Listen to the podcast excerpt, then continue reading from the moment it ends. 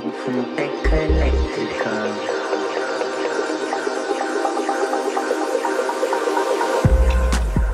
През последните няколко месеца започна доста често да се появява името, музиката и клиповете на Bulgarian Car Trader. Инди поп с инструментали и много кечи синт мелодии. Очевидно бързо се разбира, че изпълнителят е българин, проектът е видимо много добре направен, така че идва въпроса откъде се появи така изведнъж. Отговорът е от Берлин. Даниел Стоянов е човекът зад псевдонима Bulgarian Car Trader и той живее в Германия от дете. Дойде в София през изминалото лято като част от фестивала SoAlive, а в средата на ноември беше и със соло концерт тук. Даниел не е електронен продуцент, но въпреки това е изключително интересен артист, който просто исках да споделя. Говорим си за това какво е да си част от мейджър лейбъл, да имаш тракове с милиони слушания, да ти писне и да направиш нещо абсолютно ново и тотално автентично за теб. Както винаги, моето име е Александър Владимиров и аз съм човекът с въпросите тук. Ако ви харесва това, което правим с Фонотеката, може да ни подкрепите в Patreon. Да започваме! Фонотека. Фонотека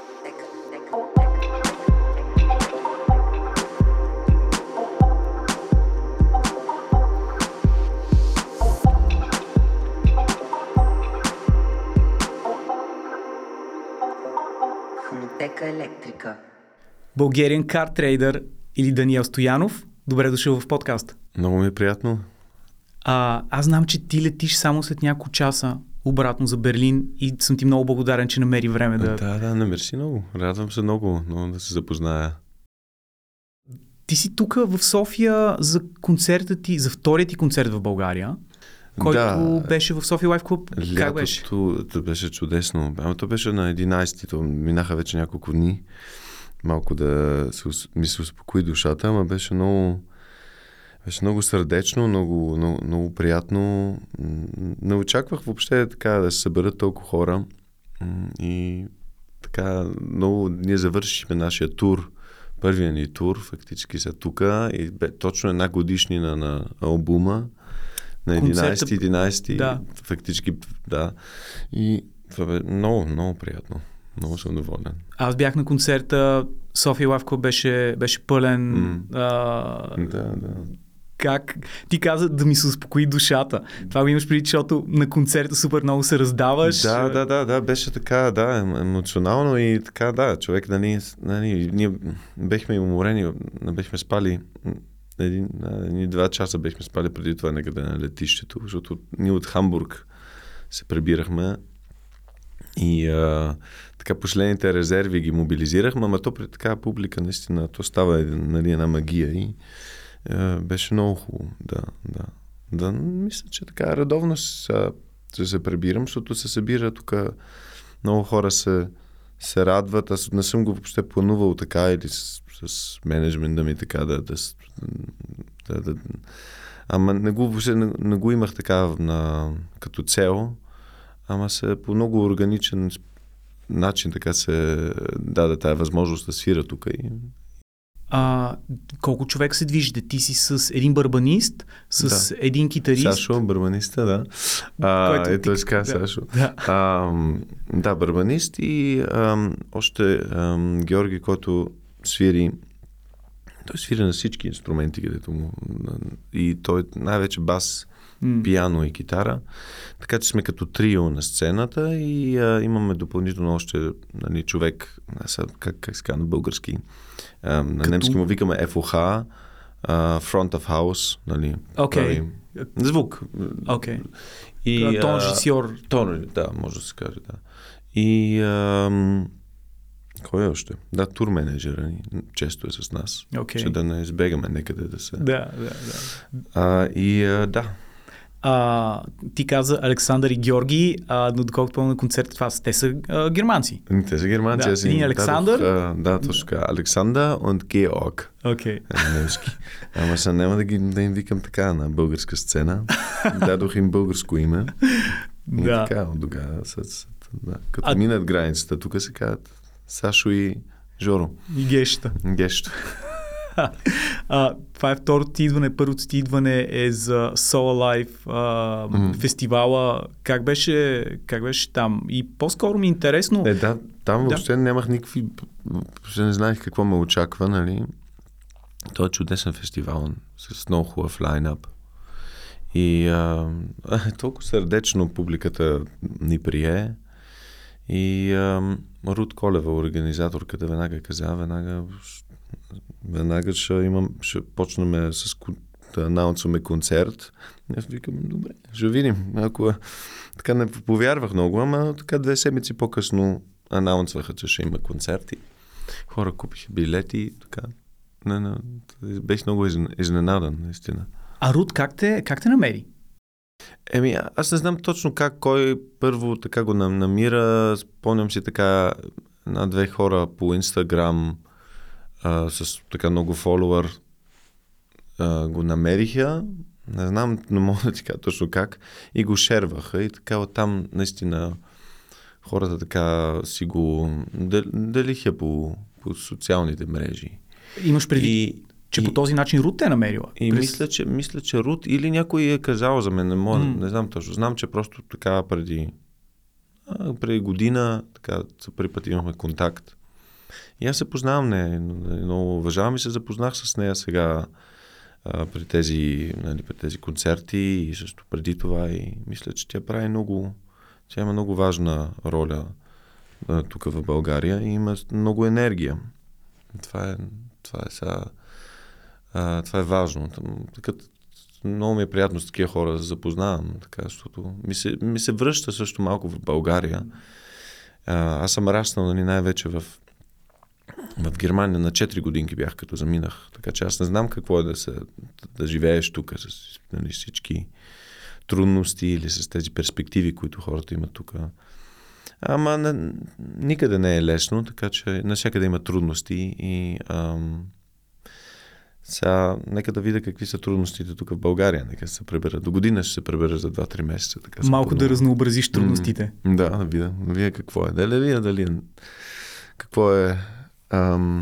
Най-вече ми се иска тук лятото един път да го изкарам пак. Окей. Ти това лято се прибра, за да снимаш някои от клиповете в... Да, миналата есен се прибрах.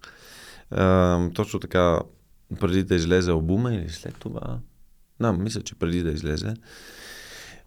Защото едната ми баба е в Плевен и тя има едно жилище, което е пълно с стари снимки и просто препълнено е с мемории, как се казва, такива неща от 3 генерации, 4 даже. Артефакти, като музеи на моята фамилия и непременно исках там да снимаме за 1-2 песни и да направим един визуалайзър, където исках така баба ми да поставя една маса, защото тя като чуе, че идваме и почва 5 часа сутринта става и почва да приготвя кюфтета и това съм го запомнил. Исках непременно така по дължината на албума, то 40 и нещо минути е така, тя да направи една маса. Така, мисля, че това и чуждостранната публика много се радва също на това, защото за тях е така източноевропейски екзотично. Екзотика. И а за другите хора се радва, защото си казват, всеки си има така, си познава така баба, която толкова се грижи. Така че снимахме още един клип, където през целите стени минахме с камерата така по снимка за една много дълга песен на албума. Имаш специално Embrace. Embrace, да. Така просто стана една така full circle за мен. Там един вид се завърши албума така и визуално. И могах така да го пусна. То е последните видеоклипове от албума излизат почти година по-късно. Все едно. Да, аз албума го бех вече... Той албума беше готов и тогава почти 1 година по-късно въобще почнаха да излизат първите песни. Нали? Така, всичко става с 1 година латенц. Нали се казва? Забавен. Защото го правим индепендент, само аз и един менеджмент, и сега имаме и букинг ейдженси. През кой лейбъл излезе? През нашия лейбъл. Okay. Да, ние правиме през дигитален дистрибутор, Така че навсякъде, нали, по целия свят, нали, може да се слуша, обаче работата си я правим ние и промоушен и всичко. Работиме също с промоушен агенция в Германия и във Франция. И да, така си гледаме какъв баджет имаме. Така, много, много работа също, не само в творческата дейност, а също в бизнеса. Така си се научиш на много неща. И така бутаме го и напред и си намираме публика по много чудесен начин и публиката, която го намира албума, наистина се държи с албума, така не го забравя пак. Нали? Okay. Той е доста кетчи, доста ти се залепва. Мелодиите са кетчи. Да, мисля, да. Аз мисля, и остава дълго време с тебе. Мисля, че да. Сега ако почнахме, мисля, че това може и още много по-голяма публика да достигне. То си намери публиката, дай Боже, нали, голямата публика, нали, на световното. Иначе пунктуално така трябва, нали, работиме.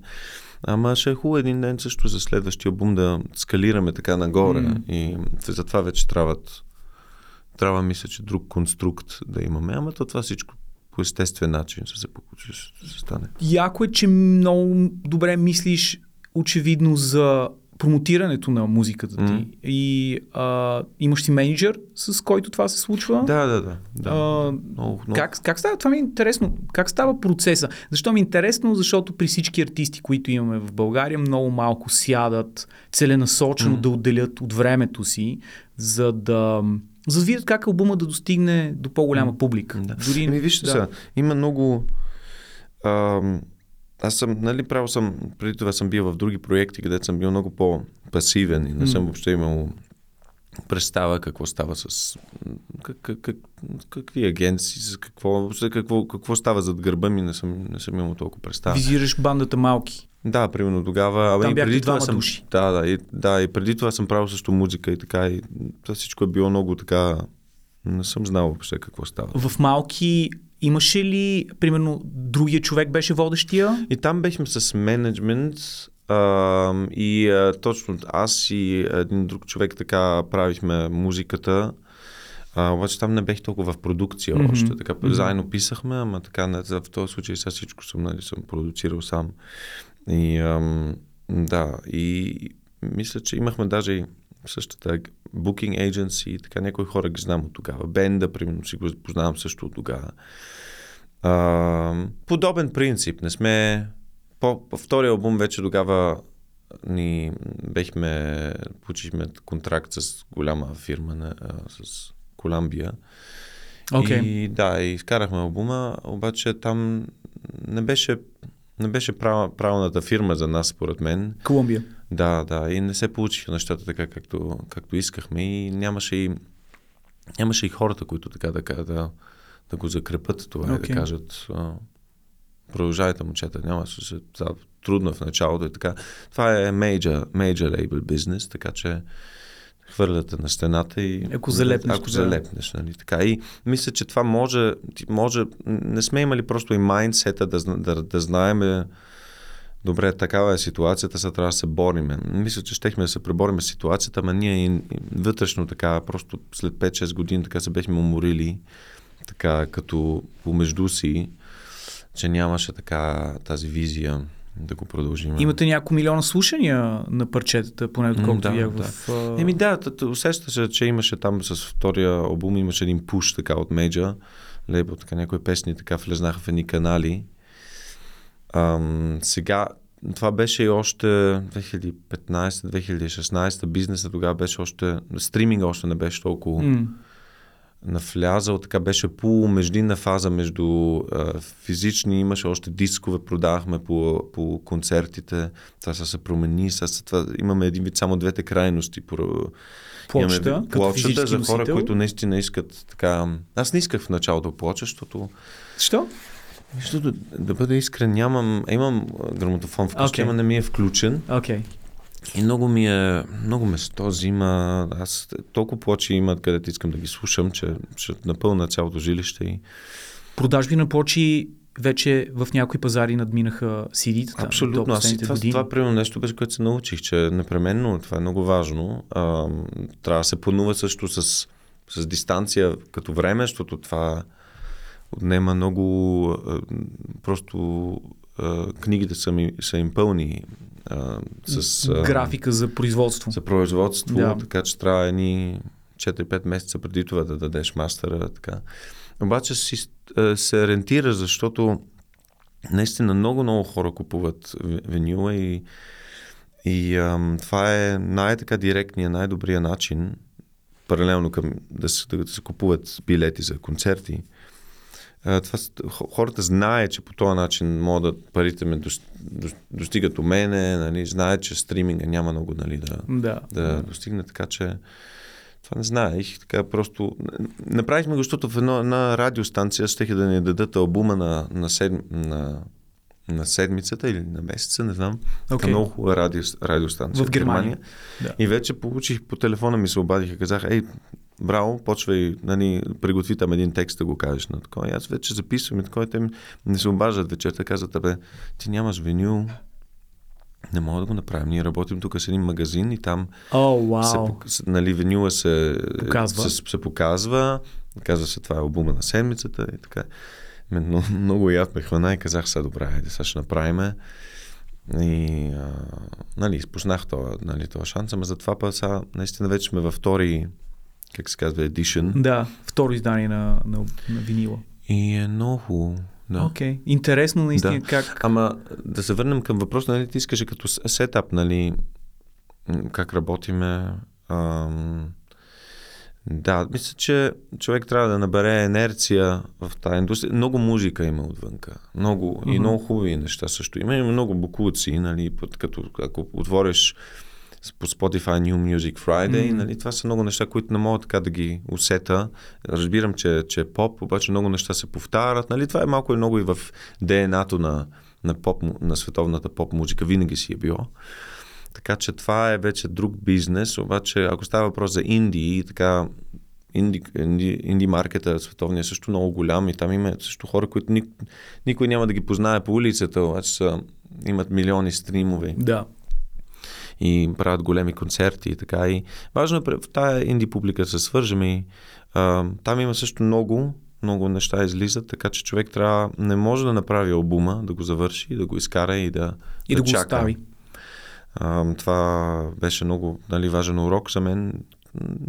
Ако беше така, наистина ще бъде прекалено лесно и много повече хора ще го направят. Нали, трудността е, че този амбиваленс, това е фатката, е, че трябва да си шизофренен, в смисъл, че трябва да си творческата, да се затвориш, да творчески да работиш така по индивидуален, интересен начин.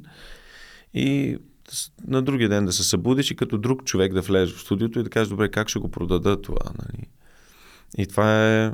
Да, това си втора работа. Това, да, точно и... Много артисти се дразнят, поне от андърграунда, че трябва да се занимават с втората част. Те са такива: аз искам да съм артист, искам да продуцирам музика, или пък искам да съм диджей, искам да съм много да стана добър в занаят, в крафта на диджейството. Аз не искам просто да занимавам с Инстаграм, с промоции и така нататък. Но това е играта. И аз абсолютно мога да разбера това чувство. Абсолютно мога да разбера това чувство и не съм и така един вид да давам съвет, защото и аз така понякога ми трябва дистанция и не мога постоянно така да, като машина да ги изкарам нещата. Мен Инстаграм ми е окей за мен, защото е така наистина визуално, там просто продължавам това, което имам така като звуково, нали, го продължавам визуално, идеички се събирам, така имам креативен ритъм. И ми е така малко, не е така толкова тежко, като да правиш примерно видео, а е така малко по-лекичка работа, е така един вид като muscle training, така не, нали, не струва толкова пари и може така човек да се упражнява фантазията. Това, което наистина ме мъчи миналата година е TikTok, защото, нали, това е голяма тема и много хора, нали, успяват по TikTok и за мен това още не съм го разбрал дали... Защото и там има много хубави неща, много така креативни, обаче имам Инстаграм и това и ми е малко много и така още не съм намерил път как да го балансирам с времето, защото имам и приватен живот и Просто усещам, че това ми беше, това ми идва малко на отгоре. Обаче има и много хубави инди артисти, които ги няма по TikTok. Музиката им е на TikTok и надявам се аз да съм един от тях. Колко човека те следват в TikTok? Аз това беше канал, който не отворих. Да. Не, много по-малко от... по Instagram, това ми е канала ми е Instagram. Okay. По TikTok просто нямам... Времето, което да инвестираш. Да, не инвестирам още достатъчно време, нямам още система на работа там. Така, това е нещо, което не знам дали имам го на ум, обаче още не съм намерил така... Не съм му намерил още цаката. Окей. Чакай да те върна към твоята лична история, която си разказвал, но може би ми е интересно да... Горе-долу всички знаем, всички, които вече са чели за теб всъщност, че ти си роден в България. Да, в София. Да. В София. Да. Заминаваш със семейството ти в Германия още 90-та година. Да. Интересни са ми историите, които съпътстват този момент. Иначе ти винаги знам, че казваш, ако някой иска да разбере биографията ми, нека слуша Embrace 8,5 минути. Което е супер. Аз между другото мисля да кажа на някакви хора, като искат да си направят CV за нещо, да си направят една песен, да си го изпеят или си платят на някой, ще е топ. Замина в Германия, предполагам, че вашите са искали просто по-добър живот, отколкото е бил в България. Да, те са следвали Витис, баща ми и майка ми. Актьори? Да, актьори, майка ми куклен театър, баща ми актьорство и се почнали да играят тук и са млади хора, искат да гледат френски филми. И мисля, че доколкото знам, те са искали да...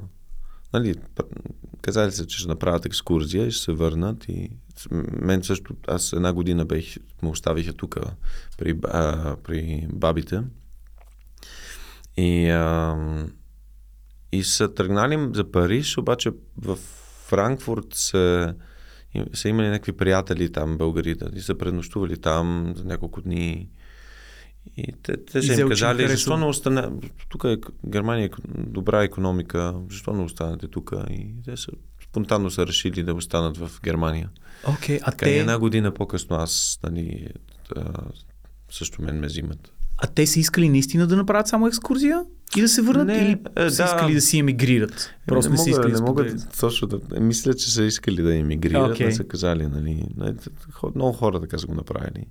И тежко за родителите им е било, мисля, че много тежко, защото така да звъннат по телефона и да кажат, няма да се пребереме. То хората не са знаели още, че ще падне стената. То точно тогава пада. Те късно преди да падне стената. Аз си мислих, че след като падат границите. Аз идвам един вид след като пада. И така, да. Добре, първо живот в Франкфурт. Не,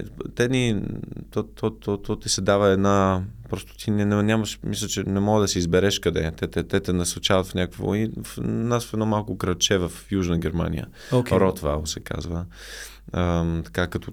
Не знам за да знаеш в Германия. Така от Франкфурт, като се слежда надолу Штутгарт и към швейцарската граница там долу. Добре. Шваби са там.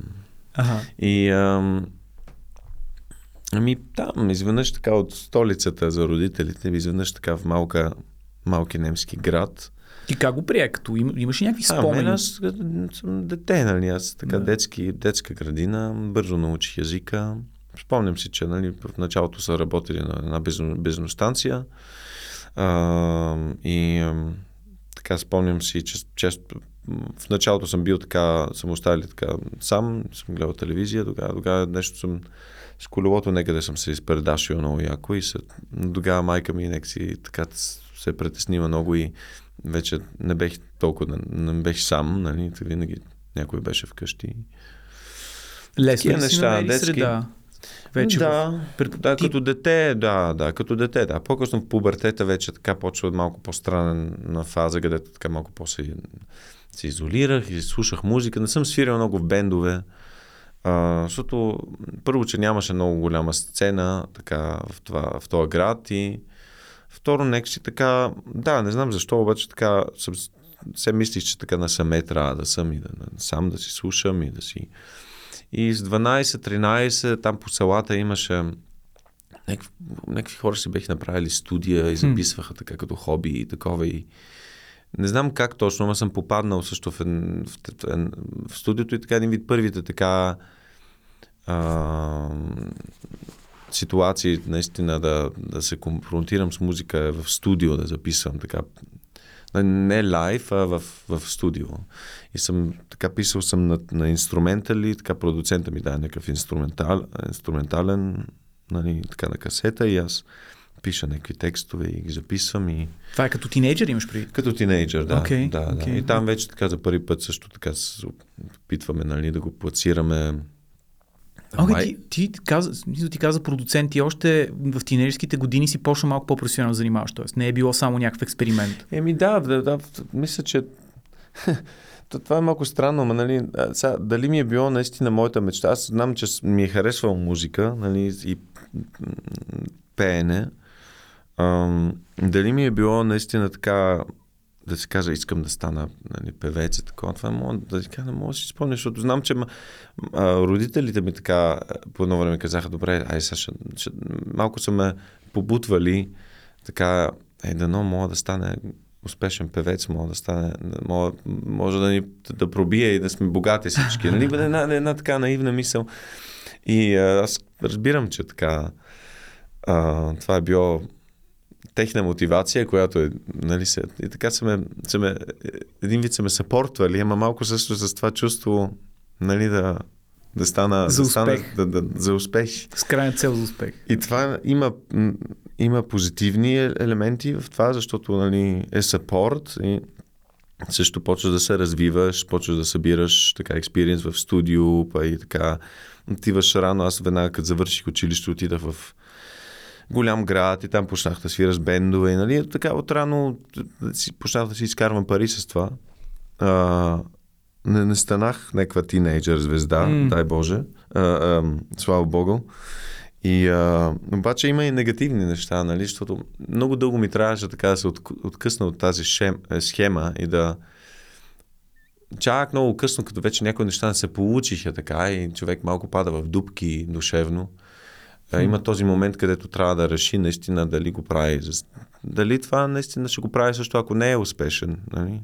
Дали го обича това или това и го зарежда така, че наистина да каже, добре, това трябва да намеря път да го правя, защото това е, което душата ми иска и всяка фибра на тялото ми. И да, това беше един вид така транзишън за мен. Окей. Тоест, малко те е напрегнало това, че трябва да гониш съксес, да гониш успех. Да. Мисля, че не знам какво е там в тази насока, правилно или грешно. Сега аз няма никога при моите деца така да го направя. Нали? Така че това е... В момента вашите са в Германия? Да. Те са, разбирате се? Те са разделени и сте вече отдавна. Разбирате се? Не им се сърдиш, че сте... Не, ще се сърда. Не, това е супер, абсолютно... Защото... Той има и, както казах, позитивни аспекти. Мисля, че... мисля, че така някои неща сигурно така... Да, все още анализирам точно психологически, защото това е много дълбока тема, нали? Ние сме много продукт на родителите и... Много някои неща трябва да се откъснем, от някои неща трябва да ги акцептираме, че са ни дали така инерция. Какъв стил музика правиш като тинейджър? Правих така поп на немски език. И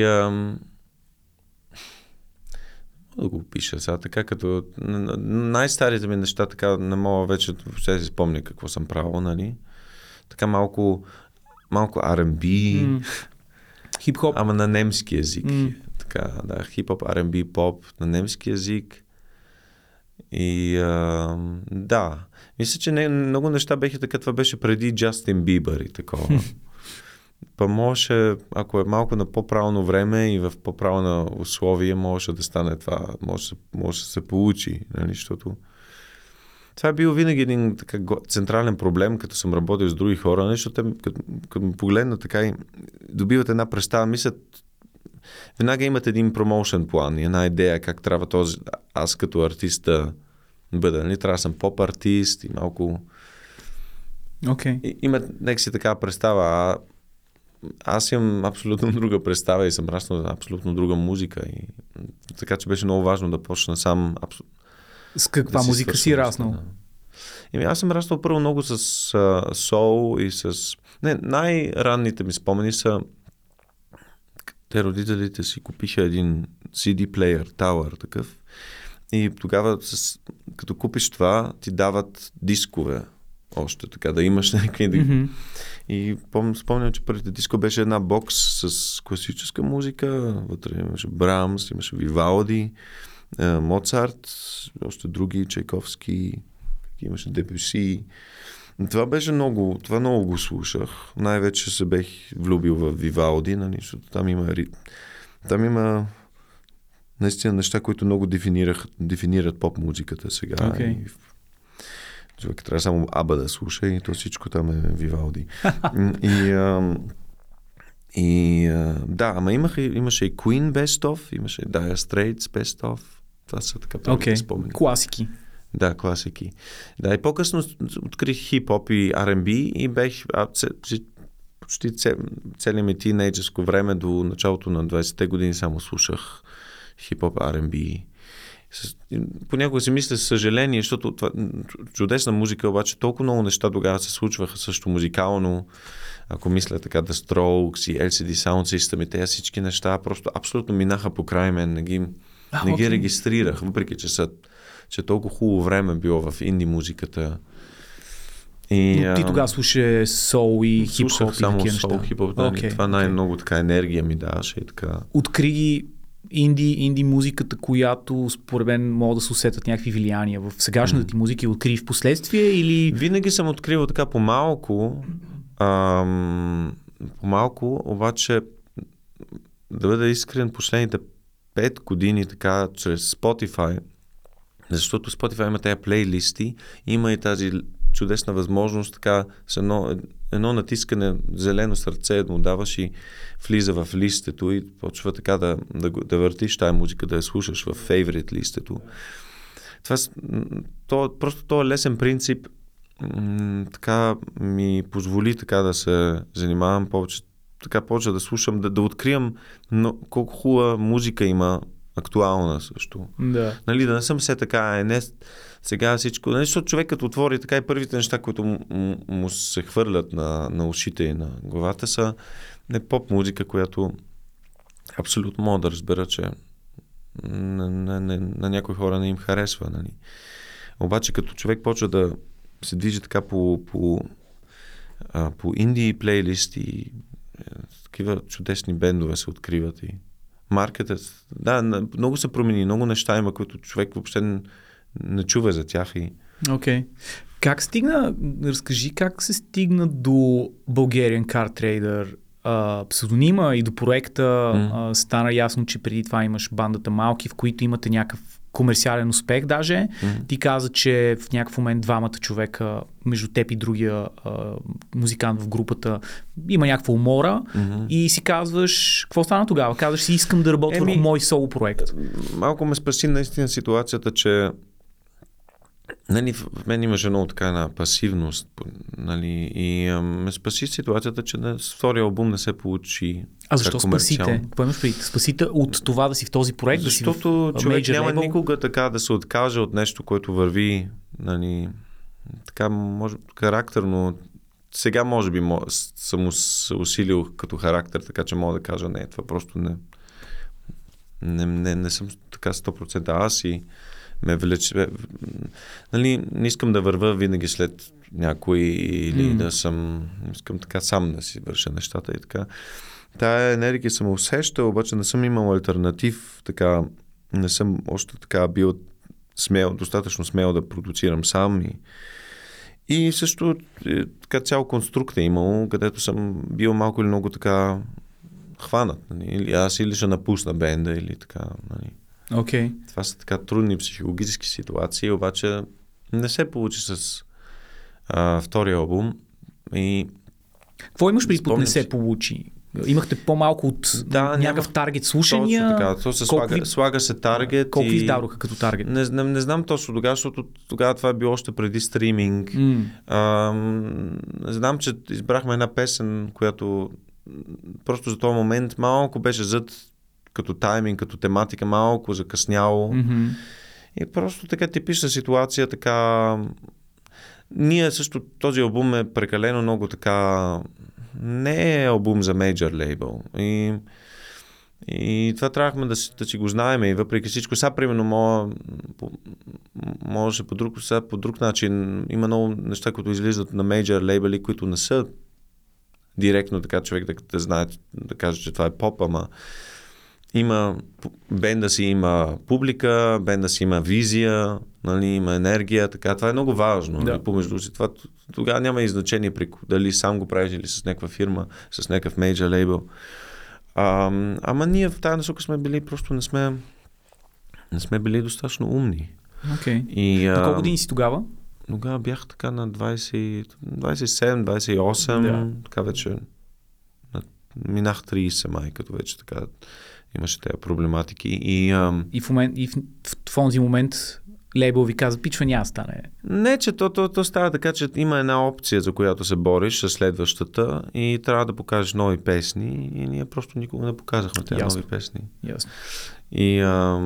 така става. Така че няма никакви контракти, които са прекъснати и нещо такова, просто всеки. Даже аз не знам. Човека, който ни беше A&R тогава, сега работи в една друга фирма, всичко. Там абсолютно няма никой, който помни. Окей. Явно такъв е бизнеса, просто в мащаб. Такъв е бизнеса и не беше и като main power не беха ще приготвени за това и ние не бяхме приготвени като разум и като характер. Така че това беше и важно за мен, защото сега знам, нали, примерно какво означава да си при мейджър и... Какво научи? Можеш ли да систематизираш един или два урока, които научи и които сега използваш и които примерно би дал като съвет на други човек, прохожащи? Като пише контракт в при така голяма фирма, това не означава още нищо. Всички трябва да продължават да се борят. Всички има артисти. Много неща има там. Има и това всичко. Забелязва също, че, нали, центърите, едно е от Германия да стартираш, друго е наистина от Америка или Англия. Нали. Това в смисъл също с България също много ме замисля сега в момента, защото всичките таланти тук и визии, ние трябва да намерим начин тук да експортираме и да имаме канали, защото, нали, все още всичко е много центрирано в Запад и по-точно в Щатите и в Англия. Дори Германия там не е достатъчно площадка. Да, Германия, мисля, че Германия има просто също един вкусов проблем и и много, нищо иновативно не излиза от Германия. Мисля, че Франция, Англия така ли, иначе, ама Франция, Испания, примерно, имат по-иновативна инди сцена. В Германия много бързо се, нали, млади хора, като правят музика, инди музика, и често почват на немски и веднага си намират маркет и маркета е голям в Германия. Така че те нямат нужда да експортират. Някои от тези таланти, примерно, може също да са така европейски, световни инди звезди. Обаче няма тази за така голяма нация, много малко се експортира и много малко се получва извън. И по този начин цялата индустрия също няма така, както примерно Англия, един пуш навънка. Нали, така да, примерно в Англия един бенд автоматично цялата лейбъл структура и всичко е така направено, че автоматично се експортира музиката и световно. И имаш световен импект, като изкараш музика. Нали. И това в Германия немските лейбели, инди лейбели, също познатите, мисля, че са в тази насока общо сравнително слаби. Така че заради това също не реших да не се...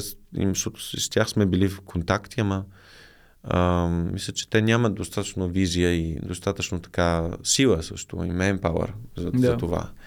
Пътя друг, човек трябва да се намира, това е малко като война и човек трябва да се намира хора, с които съюзници във всяка Key Region, в Франция, в Англия, навсякъде почваш да се намираш.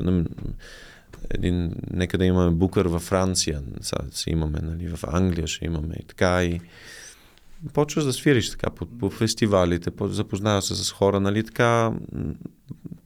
Това са стъпките малките. И тогава пробив става така, човек не знае кога. Да. Интересна е съпоставката, защото в момента с тебе си говорим за поп-музика и за музика с вокали, докато ако говорим за електронната музика, е обратното в момента. В Германия експортва. Германия и Берлин са печата за качество, който продуценти, диджеи търсят, оттам нататък автоматично експортират. До голяма степен, да. Поне няма, със сигурност няма тази преграда, за която ти говориш, когато са просто за поп-музика и немски език, и английски език. Верно. По начин, който Англия експортва поп и инди. И бендове и така. Да, по същия начин Германия няма пречката да експортва диджей продуценти.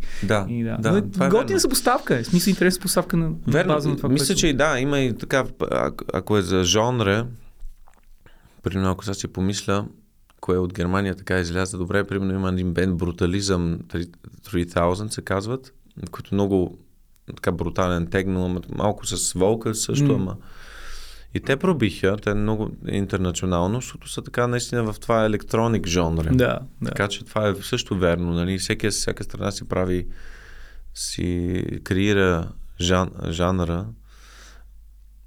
в които да експортира. Окей, и с тия научени уроци стартираш Bulgarian Car Trader. Кажи за името, защото съм чел как името е свързано с някакво пътуване, с твои приятели, които искат да внасят коли от Германия в България, преди продават. Разкажи, ти си пътувал с тях? Пътувал съм с тях, най-добрият ми приятел тук от селото, от което съм казичане. Да, и какво ти ви кара да при теб? Защото около него също много хора така, някои направиха много добри пари с експорт, импортиране на коли.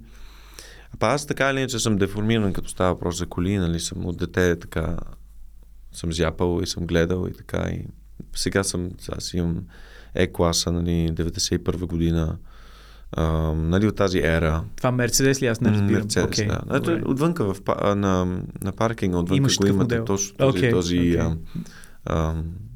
Веднага го загледах какъв модел.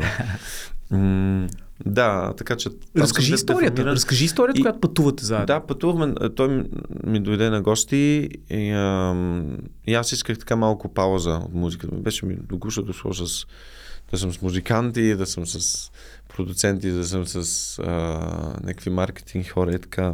Не исках нещо друго. Викаш по-добре малко с търговци. Да, малко с търговци поне. Да. И беше много интересно, защото той дойде с една тълпа на хора, които така редовно пътуват и които са си така много интересни характери. Да си спомня така на една бензиностанция се срещнахме и единия си чисти зъбите така, другия по джапанки, другия пикае някъде в някакъв въгъл. Заглеждаха ли ви там немците? Не, те не знаят, ти ги виждаш така по магистралата или така и човек веднага, има едно чувство към тях, което е така... малко така, искам да съм с контакт с тях. Защото с тях иска да бъда в контакт, защото не съм такъв тип, не съм търговец въобще. А те знаят точно, веднага сметката върви, веднага така разсъждават много комбинативно и с тях бях на път и не знам дали точно тогава или малко по-късно закъснен и казах, искам да стана по-така дървена глава, така някои неща си направя малко така, да се усети, че съм на някои неща съм ядосан и нарочно се наричам, така и казах, нека искам да си дам това име и да правя тая музика, която искам и може би така 2-3 години по-късно, така вече, аз постоянно си събирам, аз постоянно вкъщи си работя на Logic и си записвам и си малко си продуцирам. Преди 3 години така наистина почнах да завършвам песни и да ги продуцирам и да ги давам на миксър и на мастеринг. Да, и тогава в този период си казах така, имах още един период, къде казах дали да се казвам само Даниел Стоянов или Bulgarian Car Trader и сам започнах с менеджмента, те са немци. Викате това, но това с това имаше да запомнят, нали? Окей. Okay. И да. Тоест името си идва от тебе, идеята си идва от теб, но имаш валидация от менеджмент някакъв. Да. Аз не показвам, нали, много песните или идеите. Винаги ги споделям с този менеджмент, нали. Той едно момче, Виктор се казва, и приятелката му. И... Българин или германец? Не, има българско има. Или така източноевропейско, има си и германец.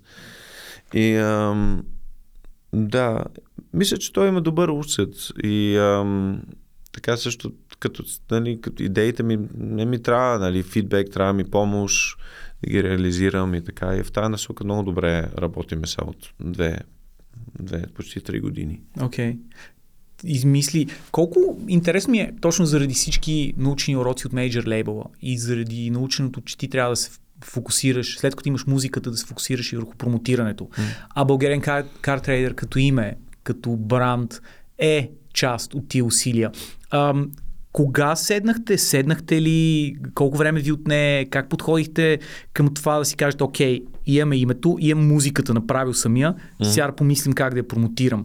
Цялата естетика, нали, да се облечеш по-източноевропейски, което беше, това е някакъв тренд, който е популярен последните, може би, 15 години. Както ти сам го каза, за Запада това е балканска, източноевропейска екзотика, която започна преди години с Русия и с Украина и имаше дори име, Новия изток. Колко целенасочено седнахте да помислите за как да изглеждаш? Първо това е един градуален процес. Нали? Започваме някъде, обаче една идея запложда другата и така човек трябва да тръгне и трябва и някои неща да сгреши, да просто да е в движение. Аз си спомням така, преди да почна да правя тези клипчета, такова, исках да направя едно такова вървене на улицата с добра камера и всичко такова. И загубиш много пари на един ден. Снимахме и просто беше ужасно. И... Къде снимахте? Там пред студиото в Германия. В Германия, окей. И... си викам, добре, от това трябва да се науча, нали, трябва по-малки клипове и така, и малко по-лесно така да го мисля. И... Да, и така човек, нали, се учи. Същевременно също търсенето на идеи, мен ми е винаги така важно да е комбинация. Примерно,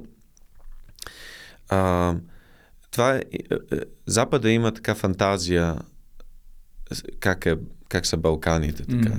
Нали, те са гледали Костурица филмите и така, и това за тях е някакси. И те търсят това. И вестниците и всичко така, ако пишат така културните вестници, така, един вид, те търсят това клише. Проблема е, че много артисти също играят точно в това клише, също влизат. Не, че е клише, има вярни неща в него, ама не е само това. Нали, ние сега, примерно, не сме тук и правим нали, има хора тук, като живеем абсолютно. Да, ясно. Не, имаме подкаст. Ама важно е да бъдат просто нови комбинации и така човек да не знае точно къде е реалност. Примерно съм голям, така много обичам така неща, някой така публика да не знае кое е реално, кое е измислено, кое е с лъжи да се работи и така, с илюзии. Нали, това го търся, нали, нови комбинации и да не съм толкова така клише. Примерно музиката ми не е така. Примерно много малко фолклор имам в музиката, защото имам си... много обичам фолклора, обаче много е интензивен, така като го сложиш някъде. Той като някакво... като сол, така, ако прекалено много сложиш, става, не мога да го ядеш яденето, така. Искам инди публика, така че не искам така world music публика, така да бия на тъпани една гайда. Ти мога на фестивал да си така някъде да застанеш, да биеш тъпани такова и хора се съберат и ще бъде, може да се съберат повече хора, отколкото примерно, ако като Bulgarian Car Trader да свира някъде, ама всички ще го забравят утре, нали? Няма, това не е, нали, защото няма толкова индивидуална персонал, нали, характер. Има елементи, нали, мисля, че като пея, така понякога по някакъв начин съм също така български певец, нали, фолклорно, сигурно едно време хората са така са комуницирали, сигурно от планина на планина. От село на село. От село на село, така че гласът трябва да застане, така да пререже, нали, това. Имам ги тези мисли понякога или този елемент в мене и в моя ДНА. Нали, това съм убеден, нали, обаче иначе така някакви така да кажа, сега тук ще смеса този фолклорен елемент и този, тогава малко ще направя бит отдолу, и, ама с гайди и такова. Виждал съм, слушал съм такива неща, не се получава наистина. Много се радвам, че не си го направил, защото това автоматично смесване на жанрове и ти си мислиш, че ще нещо много не става, просто се залепят две неща и според мен. И е прекалено лесно. Мисля, че това е винаги това нещо така, да се вземе някакъв такъв елемент, който е така с тонално има точно това напрежение на фолклор, на родопските фолклори и такова, и отдолу да му сложиш така нека да бит и да го сайдчейнваш и такова, това го правиш за 10 минути и тогава те кефи някакси, ама не продължава, отива до някъде и не пробива през една стена, която е много важна емоционално и това пробиване е нещо друго. Това е, аз като съм в студиото съм просто, нали, свиря на всеки така инструменти бия и докато усетя нещо, докато стане една комбинация, докато стане някаква грешка, която така е взема и от нея тръгна и така, като трябва да имам чувството, че правя нещо много, много ново, даже и да не е примерно ново, ама аз трябва да имам чувството, че е нещо, тук това ми е интересно, това ме влече. Само така мога да завърша песен. Нали, така. Окей. Иначе, и според мен много добре се получава точно някаква трактовка на фолклор и поп-музика. Примерно в Маврут ти имаш едно китарно соло, което това е най-фолклорния. Да, което според мен е точно за това е най-фолклорния. Да. Това е един, аз го бех свирил на един синтезайзър и ми беше точно той като синтезатор от ромска сватба. И точно, и такава емоционална ситуация също така усещах и исках. Да, въпреки че има други елементи, нали, баса и това, и въобще ситуацията е малко като има като Red Hot Chili Peppers или като Outcast, B.O.B., където нали, и, така че там се смесват нещата така и има там най-много фолклор, има, защото мотива е много така прегнантен и исках и да има българско така име, да кажа, нали, за Маврут, нека си ми харесва как звучи.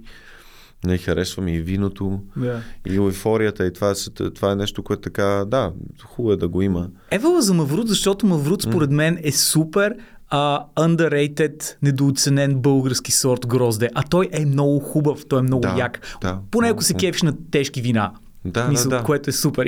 И също беше някакво такова ево, че си го изпълва като име. Така, не знам дали го има в други, сигурно този сорт, който има и в други, български, страни. До голяма степен е български. Само българите си го наричат, нали, Маврут и е така според мен старо, така много има си тракийска магия в него и да, така просто исках, аз нали си записвам така думички и това един път беше записвано и така песен да има, която се казва Маврут и така, по някакъв начин това е хубавото, сега като правя песни и така имам този шанс да ги изкарвам и да имам публика и е много хубаво, защото това, всяка идея е една мечта да бъде, да се роди едно чувство, едно при слушателите и така като примерно излезе тогава една песен и има и се казва така, това е една мечта ми се е вбъднала.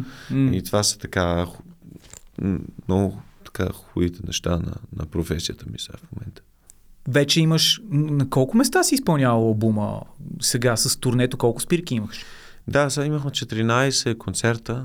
Да. И хората реагират много добре. Интересни им е имиджа, Берлин и Хамбург беше също sold out. Връзката е много интензивна. Много хора купуват плочата и тениските. Много така добре. Всичко още така малък бабъл. Ама сме на много добър път. Там ще бъдем на една важна, номинирана сме за една сравнително важна награда януари са на 18 януари на Eurosonic, което е един от най-важните шоукейс фестивали в Eurosonic. Наградата се казва MME и, Там има и... Те са 5 награди, 15 номинирани и 5 категории. Едната от категориите е Public Choice. Така че хората могат да... Избор на публиката. Също могат да избират и сега, нали, ще е много хубаво наистина в България така да хората да гласуват за това, защото така мисля, че е добре, ако имаме... Има два-трима, които имат много голям фолоуинг и, нали, те като си анимират, че е трудно срещу тях, обаче искам да спечелиме нещо там, защото... Кажи сайта. Сайта, аз ще ти го дам, той се казва... Аз ще ти пусна линк. Горе-долу, как се казва наградата? Наградата се казва MME. Music Moves Europe? Music Moves Europe, точно така. Така че който иска да отиде да гласува за Bulgarian Car Trader. Да, гласувайте, наистина, защото това е... Мисля, че това е така, ще е много добре. И мисля, че те имат и често така... примерно... някоя страна или някой регион е така като фокус, примерно, на този регион и така. И мисля, че време е Балканите, примерно, да получат един фокус на този фестивал и така. Това ще е добър шанс да можем малко да вкараме фокус. Защото това ми е малко като сега искам да съм успешен, нали, по егоистичен начин. Искам аз да съм успешен, нали. Обаче мисля, че така, показва ми се, зад този егоизъм има и едно такова чувство, че искам дразнеме това, че примерно един млад музикант някъде, да кажем, от Испания, сега къде ще си купи са билет, примерно някъде в град да отида, че да работи креативно и да бъде успешен. Той ще си купи билет за Берлин, за Лондон, ако има пари, за Ню Йорк или... Mm-hmm. Нека, ако ние тук работиме добре, следващите 10 години изкараме добра индивидуална музика, защото да не си помисли, аз си купя билет, половин година да отида, примерно, в София. Нали, така, в такъв смисъл, така, тази мисия, тази така, визия, човек да каже, това сега в момента е невъзможно да сме така в фокуса, ама точно тези невъзможни неща имат, толкова невъзможни неща са станали възможни, защото хора вярват. Това е много мотивиращо и така на тая мисия малко мисля. Какво би било нужно според теб, за да се случи това? Хората трябва абсолютно да са трябва да са тук в студия, в места, където се събират креативно и само работят. Трябва да разберат, че не трябва да се копира, а трябва много индивидуално, интересно и изненадващо да се работи тук. Нали? Това е единствения шанс. Човек трябва просто да знае, че има един момент просто, където примерно някакъв радио диджей ще чуе един път късо песента и трябва в тези 30 секунди трябва да абсолютно да го убедиш само с музиката и с една снимка, примерно, визуално. Да знае какво е това. Искам да разбера какво. И ако това се случи на няколко състави тук, като бизнес стратегия ще се намери път. Mm-hmm. Според мен, нека да бъде инди музика. Има промоушен канали, по които може това да се добере. Не е лесно, обаче ще се добере до тейстмейкърите в Запада. Обаче важно е там чрез квалитет да бъде изненадващо и хората просто да има тая реакция. Какво е това? Наистина, какво е? Каква е тая енергия? Какво е? Как така? Много интересна комбинация и сега за трети път вече чувам нещо от България или Гърция или Сърбия или Румъния. Вече от този регион там. Какво става там? Така, нека един път да букваме Ryanair, тук да отидаме, да видим какво става. Нали? Мисля, че това трябва да се случи тук. Да. Хората не трябва да очакват някаква помощ. Това е всичко. Никой няма да ни помогне. Само ние чрез творческа работа могат да достигнем там. Нещо, което каза преди малко, че всеки вместо да копира, трябва да използват своята автентичност. Обаче пък в посока, ако трябва да се развиват нещата в България, по какъв начин би станало, защото ти сам си казваш, че бидейки в Германия, mm-hmm. използваш твоята българска автентичност, mm-hmm. Която ти помага да се отличиш от другите. Въпросът е, примерно, ако решиш да се върнеш в България или ако искаш да даваш съвети на на български артисти, които са в България. Нали, по какъв начин те няма да могат да използват българска си автентичност в България. Тоест, може би те би трябвало да излязат в чужбина, за да използват или... Да, аз това, заради това е също, може би сега звучеше като че ли давам нали, съвет, нали аз бих искал да даваш, аз съм аз не знам какво е правилно и какво е грешно, това е просто говоря само какъв ми е сега в момента инстинкта. Това е вярно, нали, вярно е също, че аз примерно използвам, аз съм си вече, аз нали, съм в един от центърите, които нали, по-близко съм до тейстмейкърите там, нали, вече има 2-3 години работа в инвестирана в това да бъда, да имам нали, една структура и това за някой, който примерно тук почва от нула, ще е много по-трудно, нали, ама затова примерно мисля, че това ще се създаде с времето, ще бъдат, примерно, ще се получат структури от хора, които са там и хора, които са тук и които се съединяват.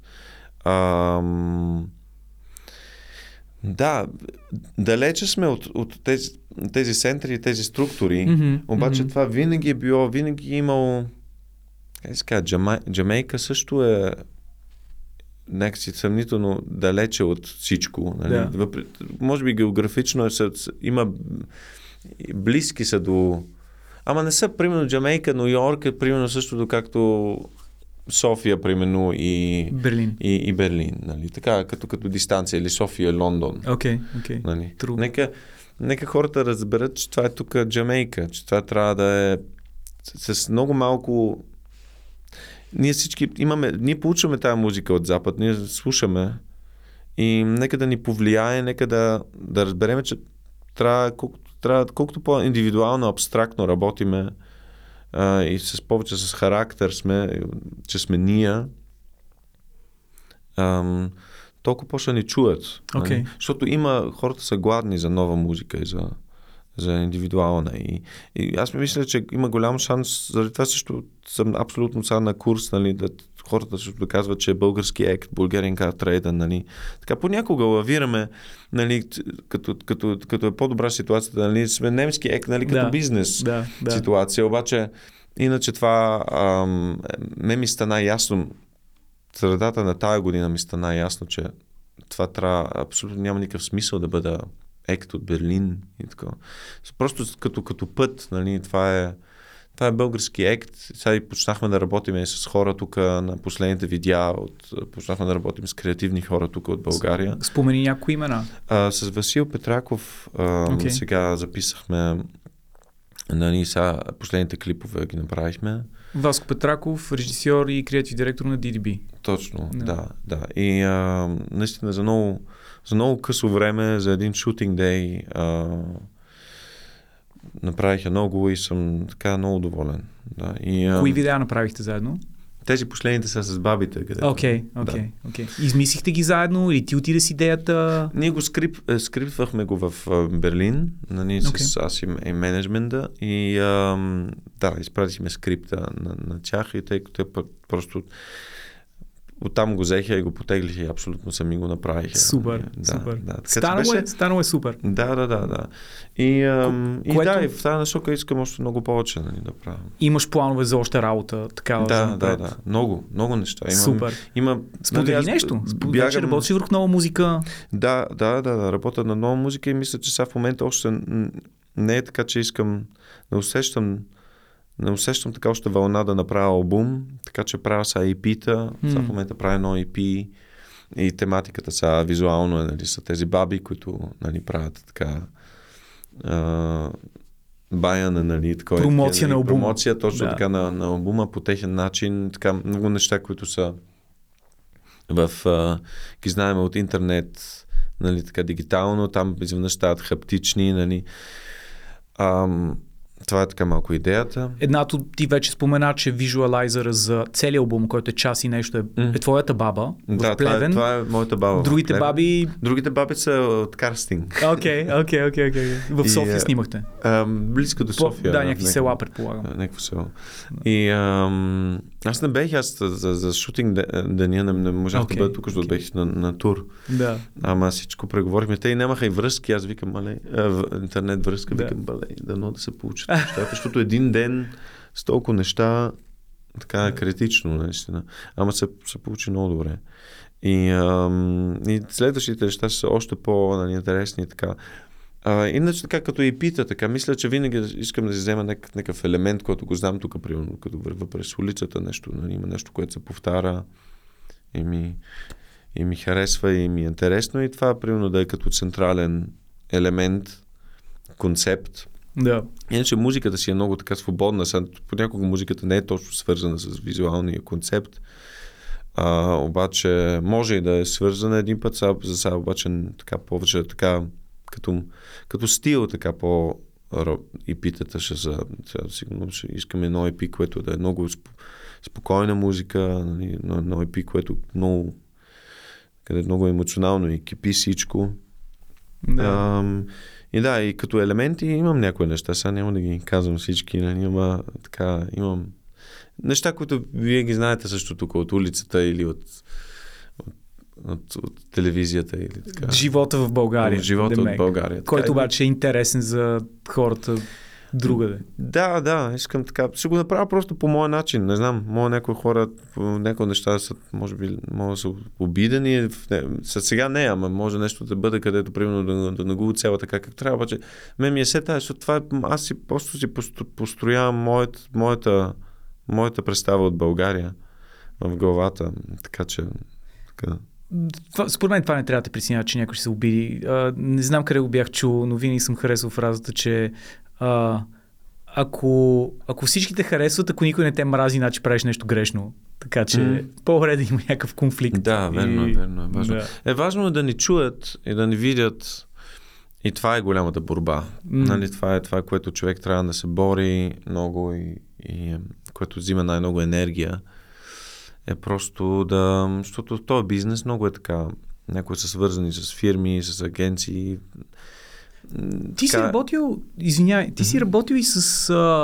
всъщност и други артисти, може би в тази пауза между двете банди, между Малки и Bulgarian Car Trader.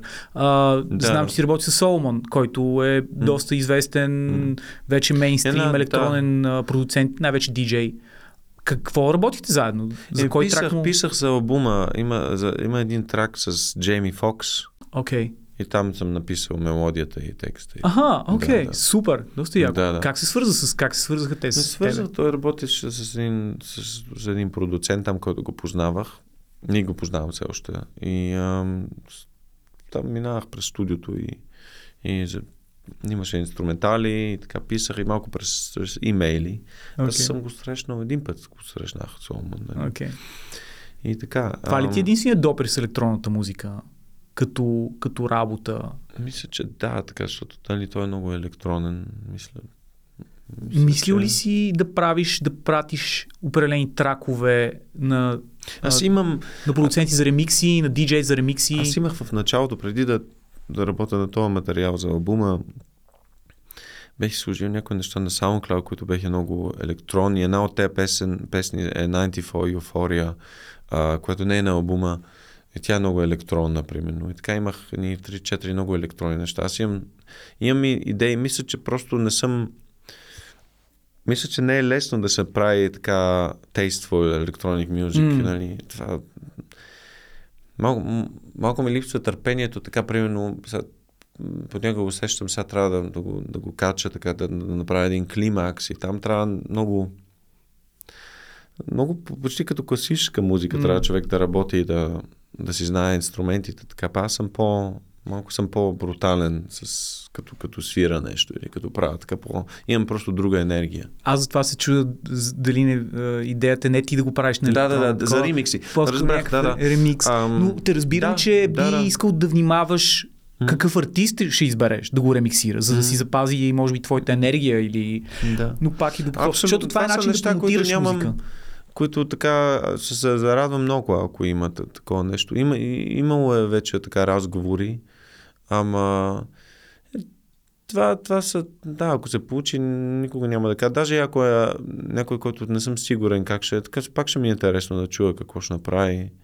Тоест, ако някой иска да ремиксира твоята музика, направо да пише и да я каже. Да, супер. Според мен ще е много яко. Има някои тракове, които имат супер много потенциал. Да, и като се появиш в клуб, просто е друго. Да. Мисля, музиката ти. Стигаш до друга публика, зареждаш ги по друг начин. Да. Нека да са хора, които знаят как да борават с клубова публика, нали? Защото аз не знам. Да. Въпреки, че перформансът ти на концерт е доста добър. Това си е друго. Ти кога почна? Кога реши, че ще почнеш да слизаш при публиката, ще искаш да я замесиш повече, ще си говориш с нея? Това още от първия концерт така. Така стана или целенасочено искаш да го направиш? Не, човек пробва неща. Аз съм примерно раснал с артисти, нали, на които съм се възхищавал, които са били така много малко като матадори, нали, така. И въобще това също така ми е малко сцената, така като место, като боксер, който излиза или така малко. Има друго, има много артисти, които ги харесвам, които са много така просто излизат и тихичко с китарата и така. Това също мога да ми е... Ама това нека си да ми е съдбата. Въпреки, че понеко ми се иска да тихичко и да си изпея нещо. Ма аз си намирам тези тихи места, си ги намирам, ама всяка вечер е по друг начин и динамиката е по друг начин и искам да имам, така да искам нещо да, нали, има винаги една малка стена между публиката и това, искам тази стена да се разруши и понякога, нали, правя нещо, така си викам, брей, сега не е толкова. След това ще има някаква чувствителна песен, аз съм сега в публиката и тук танцувам и всичко става едно купон, такова, ама нека, това е просто, защото искам да съм искам нещо да се случи. Да. Даже ако е нещо да се препъна или нещо да стане, нека нещо да се случи, да се събуди така душата. Да. И така че това ми е така мисията и съм забелязал, че като нещо, като хората усетят, че някой там прави нещо така малко по-активно и по-така... Най-вече и като усетят, че наистина се забавлявам. Аз се забавлявам като нещо, нали, като става нещо на сцената и така. И ми става кеф. Нали.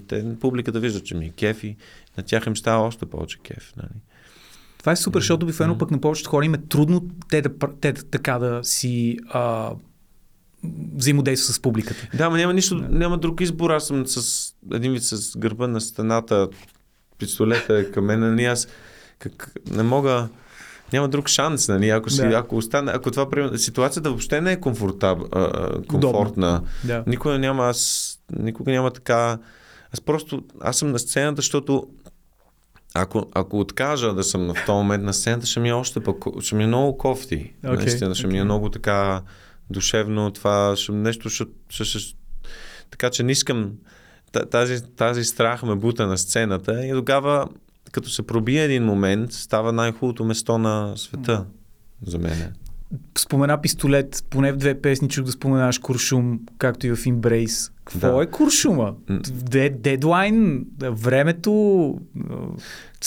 Да. В смисъл, усещането, че всичко е крайно. Усещането, че всичко е крайно. Усещането и също това, че един вид, ако искаш наистина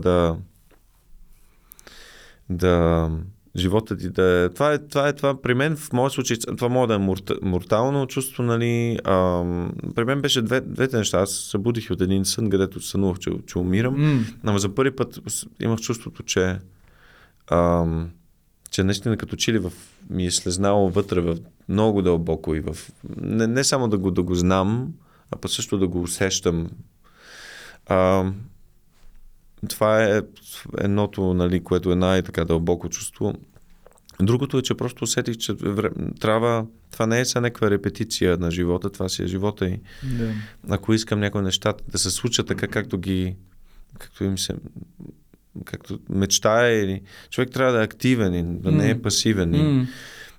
Просто характера ми се промени в този момент и усетих, че този куршум просто ми по някакъв начин ми помага, защото това време, ако не се движа, но ще ме оцели куршума. Той няма да ме оцели един вид в смисъл, че да ме убие, а просто ще ми затвори вратата или ще стана студен.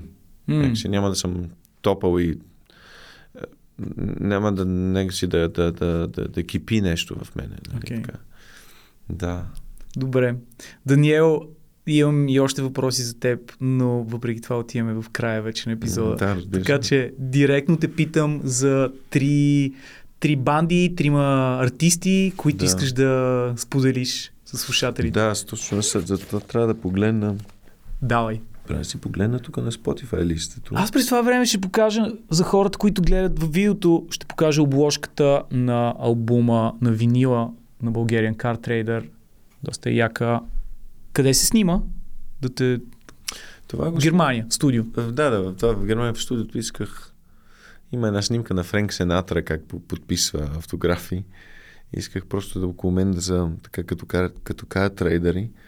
Okay. Смешното беше, че имахме един човек повече, ама него не го вкарахме на снимката. Това беше, това момиче правише за нас грим и грим, така. Да. Тя просто тук държеше едно нещо и тая снимка най-много ми хареса.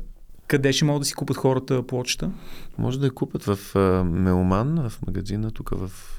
Да, дитя Меломан. Точно и... Там най-вече, в тези, в Меломан, B-Sides и Саша, за да са и няколко в едно кафе слеш бар, джаз рум се казва. Окей. Okay. Да. Okay. Чакайте сега да погледнем тук. Той има толкова много неща. Аз, нали, сега в момента слушам цялата дискография на Джеймс Браун, нали? Okay. Което не е никаква изненада, обаче има някои записки, които са правени в студиото, които човек има абсолютно чувството, че Бог е на... или дявола е в този момент там. И това, нали, най-познатите му неща, Sex Machine, I Feel Good, начинът как са записани, енергията на бенда, аранжимента е невероятно. Просто абсолютно търся да намеря как, с какви... Защото този път също ме интересува не е само песента, е също как са поставени всички. Okay. Това е чудесно. Добре. Ама... Хората нека си пуснат Джеймс Браун. Нека да слушат, това няма грешка в това. Иначе... Така. Чакайте. Давай смело, не го мисли много. Да. Каквото усетиш? Много ме зарежда също като слушам Кендрик Ламар. Okay. Защото е много... Това е някой, който наистина търси нов фронтир, но нова изненада. И са радикални хора. Успешни хора, обаче радикални. JPEG Mafia okay. ми харесва. Три. Не ти дам повече. Трите. Добре. Само три. За следващия път. Като дойдеш на гости следващия път, ще подготвиш още три. Добре. Даниел Стоянов, Bulgarian Car Trader, благодаря ти, че беше гост в подкаста. Мерси много.